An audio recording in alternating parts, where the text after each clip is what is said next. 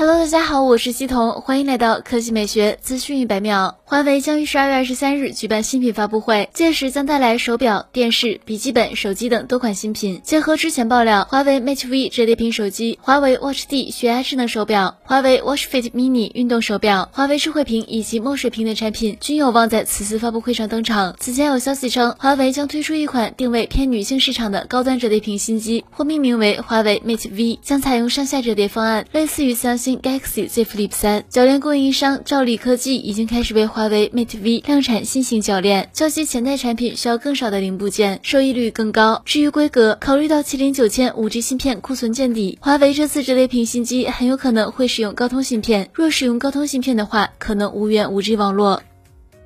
来看第二条新闻，小米集团高级副总裁、手机部总裁曾雪忠透露了小米十二系列的信息。他表示，小米十二系列拥有几大影像亮点：最快抓拍、最稳对焦、最强夜景。此外，小米十二系列在性能上具有收放自如的性能调度。此前爆料显示，在拍照方面，小米十二系列可能会提供两套影像方案，其中一个为五千万像素超大底主摄方案，另一个方案则是会搭载两亿超高像素主摄，将采用的是三星不久前发布的 ISOCELL HPE 传感器。尺寸为一比一点二英寸，而且小米十二系列的后置模组采用了新的处理工艺，观感上和 A G 玻璃机身更加协调一体。好了，以上就是本期科技美学资讯每秒的全部内容，我们明天再见。